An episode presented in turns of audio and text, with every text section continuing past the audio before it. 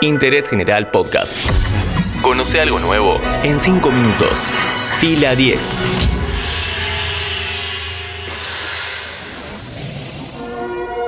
Bienvenidos y bienvenidas a un nuevo podcast original de interés general sobre cine y series. Mi nombre es Matías Daneri y hoy hablamos sobre el estreno de Black Widow, la nueva película del universo cinematográfico de Marvel, las idas y vueltas hasta su llegada a la gran pantalla, lo mejor y lo peor de la cinta, cómo terminó significando la muerte prematura del Premium Access, todo eso y más en 5 minutos.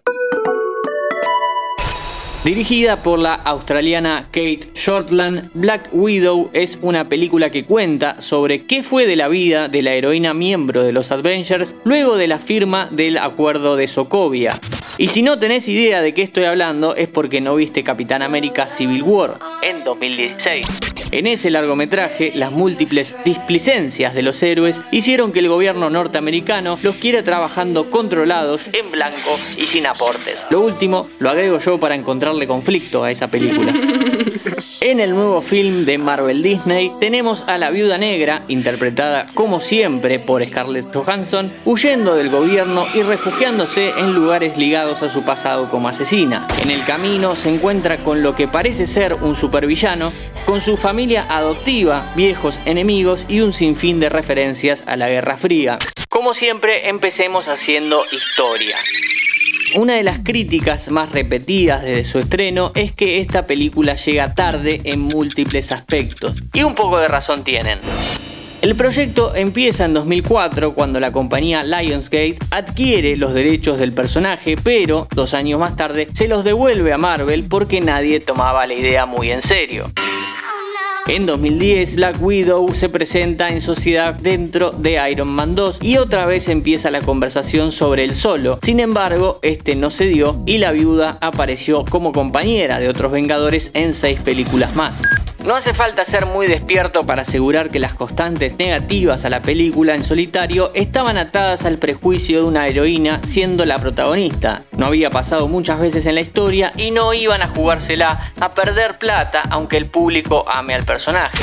La Mujer Maravilla en 2017, jugando para el contrario, y Capitana Marvel en 2019 terminaron siendo la apertura de las mujeres en estos roles protagónicos. Black Widow entra entonces en producción en mayo de 2019 y se estrenó recién en 2021 porque en el medio hubo una pandemia. Ahora que sabemos la historia, hablemos de la película. El universo cinematográfico de Marvel es una serie. Desde un principio entendimos que una película repercute de alguna manera en otra. Eso no impidió que haya largometrajes que se estrenen perteneciendo al pasado de otra historia. Este es el caso de Viuda Negra. El tema es, si el personaje tiene un desenlace en Adventures Endgame en 2019, ¿para qué sirve esta historia previa de 2016? Lamentablemente la pregunta es válida porque, como dije recién, las películas no se valen por sí solas en el UCM. Black Widow es una película de espías muy bella y entretenida, al menos en sus primeros dos actos, que sirve como despedida de un personaje, pero por sobre todas las cosas, como ingreso de otros tantos.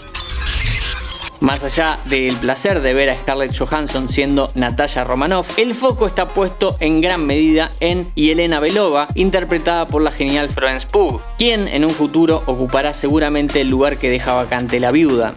Los primeros dos actos son una correcta película de espionaje, no obstante, las grandes secuencias de acción las dirige siempre otra gente que no es el director, o en este caso directora, y los últimos 40 minutos se convierten en un espanto visual que borra todo lo hecho anteriormente. La película se estrenó en cines y en simultáneo por el Premium Access de la plataforma Disney Plus. El éxito el primer fin de semana fue arrollador, pero en la segunda cayó la recaudación a la mitad. ¿Por qué? Porque era demasiado sencillo conseguir la pirateada. Las salas de cine se quejaron, con razón, por la caída del consumo y ahora Disney planea sepultar el estreno en simultáneo, una idea que estaba destinada al fracaso.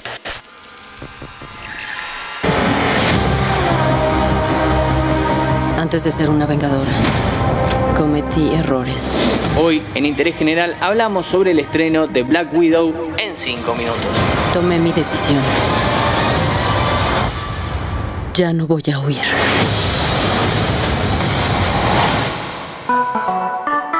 Seguí a Interés General en Spotify y escucha nuestros podcasts nuevos todos los días.